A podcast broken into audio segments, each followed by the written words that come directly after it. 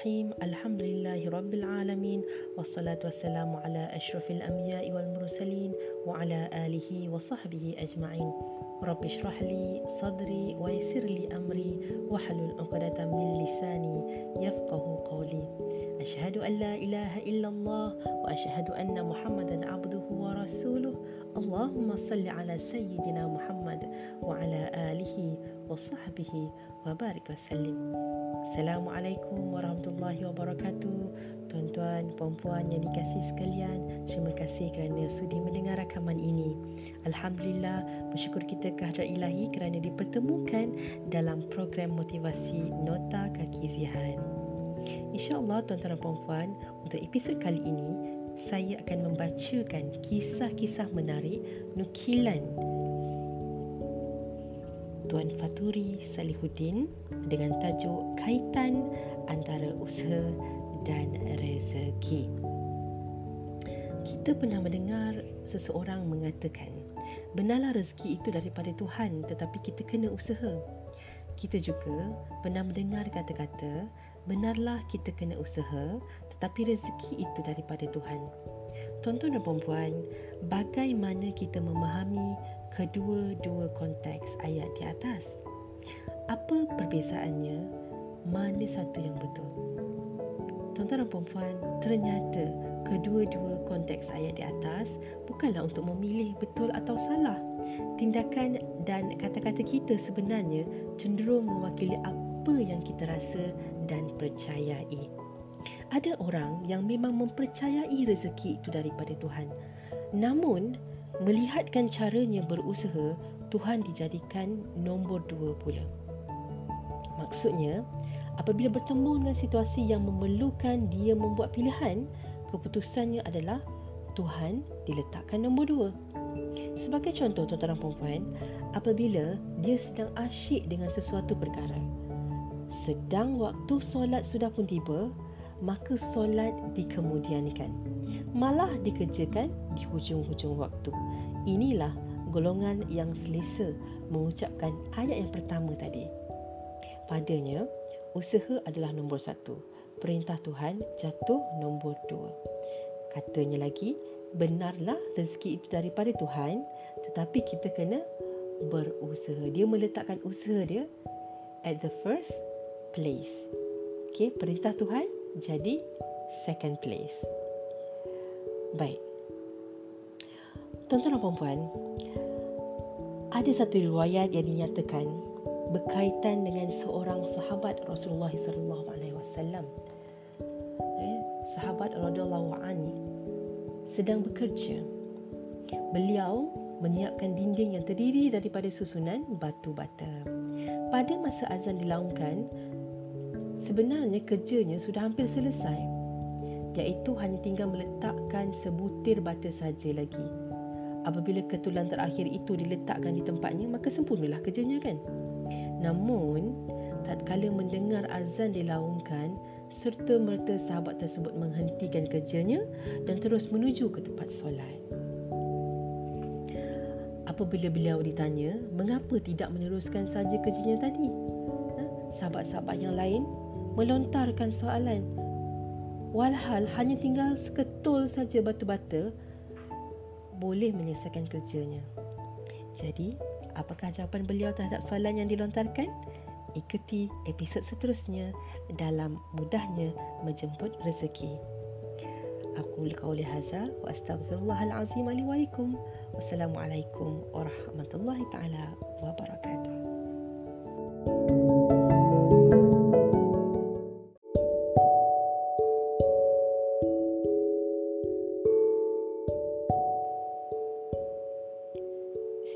الرحمن الرحيم. الحمد لله رب العالمين والصلاة والسلام على رسول الله وعلى آله وصحبه ومن أشهد أن لا إله إلا الله وأشهد أن محمدا عبده ورسوله.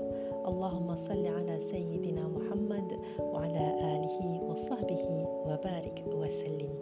رب اشرح لي صدري ويسر لي أمري وحلل عقدة من لساني يفقه قولي. Assalamualaikum warahmatullahi taala wabarakatuh dan salam sejahtera kepada tuan-tuan dan puan-puan yang sudi mendengar rakaman ini. Alhamdulillah pada episod yang sebelum ini kita telah menceritakan sedikit sebanyak tentang kisah para sahabat yang mana beliau bekerja membuat sebuah dinding apabila susunan batu-bata uh, apabila susunan batu-batu itu hampir siap mendengarkan azan beliau meninggalkan kerjanya dan terus menunaikan solat itu pada episod yang lepas tetapi apa-apa pun Alhamdulillah kita bersyukur kepada ilahi kerana kita dipertemukan pada hari ini dalam program motivasi Nota Kaki Sihan yang mengupas tajuk-tajuk menarik dalam uh, buku nukilan Tuan Faturi Salihuddin. InsyaAllah hari ini kita akan menyambung episod yang kedua berkaitan dengan kaitan antara usaha dan rezeki. Baiklah tuan-tuan perempuan, apabila sahabat ni tadi ditanya mengapa tidak meneruskan sahaja kerjanya tadi, walhal hanya tinggal meletakkan seketul batu bata saja untuk menyelesaikan kerjanya itu, tuan-tuan dan puan-puan nak tahu, beliau menjawab bahawa jika beliau meneruskan kerjanya, sebenarnya beliau membesarkan batu bata dan bukan membesarkan Allah. Padanya, apabila azan dilaungkan, semuanya adalah kecil kecuali Allah. Nah, beginilah dahsyatnya iman para sahabat maka tidak hairanlah rezeki mereka melimpah ruah. Mereka dipandang mulia walau tanpa harta dan kuasa. Mereka mendapat redha Allah dan dijanjikan kejayaan mendapat syurga semasa masih lagi di dunia. Tuan-tuan dan puan-puan, para sahabat radhiyallahu an ternyata amat memahami hakikat rezeki. Kalau nak diikutkan tuan-tuan dan puan-puan, apalah sangat dengan masa yang diperlukan untuk meletakkan seketul batu bagi menyempurnakan kerja beliau tadi. Itulah hebatnya iman para sahabat berkaitan soal rezeki. Mereka percaya bahawa rezekinya itu sangat kuat hubungannya dengan Allah Ta'ala dan ia bukan berkaitan dengan usahanya sahaja. Tuan-tuan dan puan-puan, Allah menyatakan dengan jelas melalui firman-Nya di dalam Al-Quran bermaksud kepunyaannya lah semua yang ada di langit dan di bumi di antara keduanya dan yang di bawah tanah. Di dalam surah Toha surah yang ke-20 ayat 6 Begitu juga Allah Subhanahu Wa Taala menyatakan tentang jaminannya ya. Iaitu di dalam surah Ali Imran surah yang ketiga ayat yang ke-37 Allah berfirman sesungguhnya Allah memberi rezeki kepada sesiapa yang dikehendakinya dengan tidak terhitung jumlahnya. Bukan setakat itu tuan-tuan dan puan Allah memberi lagi strategi bertindak sebagaimana yang diriwayatkan dalam sebuah hadis kursi berkata Uqbah bin Amir Al-Juhaini radhiyallahu an bahawasanya Nabi Muhammad sallallahu alaihi wasallam telah bersabda bermaksud wahai anak Adam tunaikan empat rakaat sunat pada awal siang nescaya dengannya aku mencukupimu pada sepanjang hari. Riwayat Ahmad dan Abu Ya'la. Solat sunat yang, yang dimasukkan di sini adalah solat sunat duha. Hadis ini jelas menunjukkan strategi bagaimana menjemput rezeki. Kita tak perlu bimbang lagi dengan banyak atau rezeki atau sedikitnya rezeki yang kita perolehi pada hari tersebut kerana sudah terdapat jaminan Allah Subhanahu Wa Taala iaitu semua keperluan kita pada hari tersebut akan Allah cukupkan. Baiklah tuan-tuan dan puan sampai di sini saja perkongsian kita. Kita akan bersambung pada masa akan datang apa yang difirmankan oleh Allah Subhanahu Wa Taala dalam surah At-Talaq. Kita akan kupas pada episod yang ketiga. Wallahu alam. Aku qauli hadza wa astaghfirullahal azim li wa lakum. Wassalamualaikum warahmatullahi taala wabarakatuh.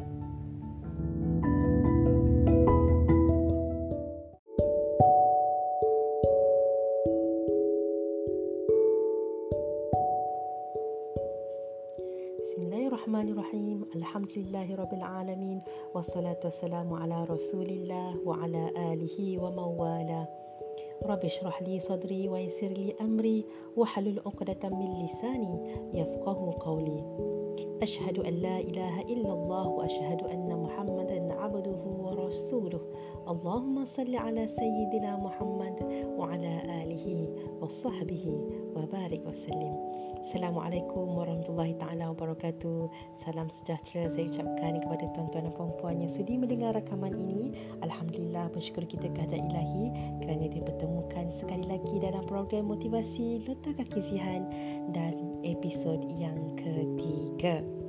Alhamdulillah kita telah pun mengupas episod satu dan episod 2 berkenaan dengan kaitan antara usaha dan rezeki di bawah satu topik yang sangat-sangat menarik iaitu mudahnya menjemput rezeki.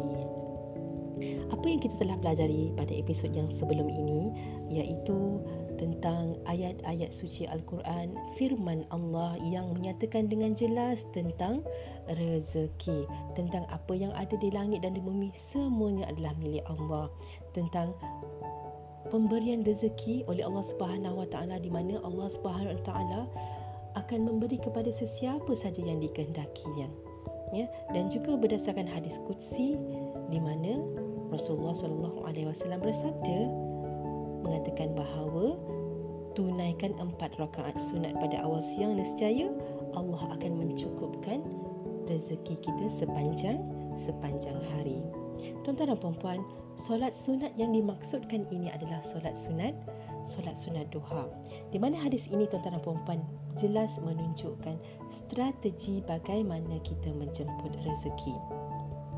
Jadi pada hari ini kita akan memperjelaskan lagi serba ringkas apa yang dikatakan tentang rezeki yang dicukupkan sepanjang hari. Ya, sebelum itu masih ingat lagi cerita tentang iman para sahabat yang meninggalkan pekerjaannya membina dinding yang hanya tinggal seketul batu saja tetapi apabila beliau mendengarkan azan beliau terus menunaikan solat masih ingat lagi? Inilah tuan-tuan iman para sahabat. Rasa aman, bahagia dan serba cukup berkenaan rezeki hanya datang daripada Allah. Kebimbangan mereka tuan-tuan dan puan-puan bukan lagi rezeki tetapi iman di hati. Baiklah, hari ini kita akan membacakan dalam surah At-Talaq. Surah yang ke-65 ayat 2 hingga 3 di mana mafhumnya Sesiapa bertakwa kepada Allah nescaya dia akan mengadakan baginya jalan keluar dan memberi rezeki kepadanya tanpa disangka-sangka dan sesiapa yang bertawakal kepada Allah nescaya Allah akan mencukupkannya sesungguhnya Allah melaksanakan urusan yang dikehendakinya sesungguhnya Allah telah mengadakan ketentuan bagi tiap-tiap sesuatu. Ayat ini memang cukup-cukup famous yang mana kita semua sedia maklum tentang ayat seribu, seribu dinar. Sehubungan dengan itu, tuan-tuan dan puan-puan, jelaslah bahawa sumber rezeki itu datangnya daripada mana tuan-tuan dan puan-puan? Datangnya daripada Allah. Apabila Allah mahukan memberi rezeki kepada kepada siapa? Memberi rezeki kepada seseorang akan diberinya sekali dengan sebab musababnya. Jadi, memang tiada istilah kebetulan atau mujur. Oleh itu, usaha paling berkesan agar mudah menjemput rezeki tentulah dengan mendekatkan diri kita kepada Allah Subhanahu Wa Taala. Berusaha sehingga Allah kasih dan redha kepada kita. Dapatkah kita bayangkan? Dapat tak kita semua membayangkan bagaimana agaknya kehidupan seseorang yang menjadi kekasih Allah? Masya-Allah. Jadi tuan-tuan dan puan-puan, pelbagai, pelbagai kisah sudah kita pernah sudah pernah kita dengar ya. Kehidupan orang yang bertakwa menjadi sangat luar biasa berbanding manusia biasa. Hari ini Allah yang sama ya, membuka peluang kepada kita untuk berusaha dan terus berusaha agar turut sama mendapat nikmat itu iaitu menjadi kekasih Allah. Jalannya sudah ditunjukkan iaitu dengan berusaha menjadi orang yang bertakwa. Dan di akhirnya tuan-tuan dan puan takwa dalam bahasa yang mudah adalah buat apa yang Allah suruh dan tinggalkan apa yang Allah larang mengikut cara yang diajarkan oleh Nabi Muhammad sallallahu alaihi wasallam. Wallahu alam. Wa akhirul kalam. Aqul qawla hadza wa astaghfirullah al-azim li wa lakum. Wassalamu alaikum warahmatullahi taala wabarakatuh.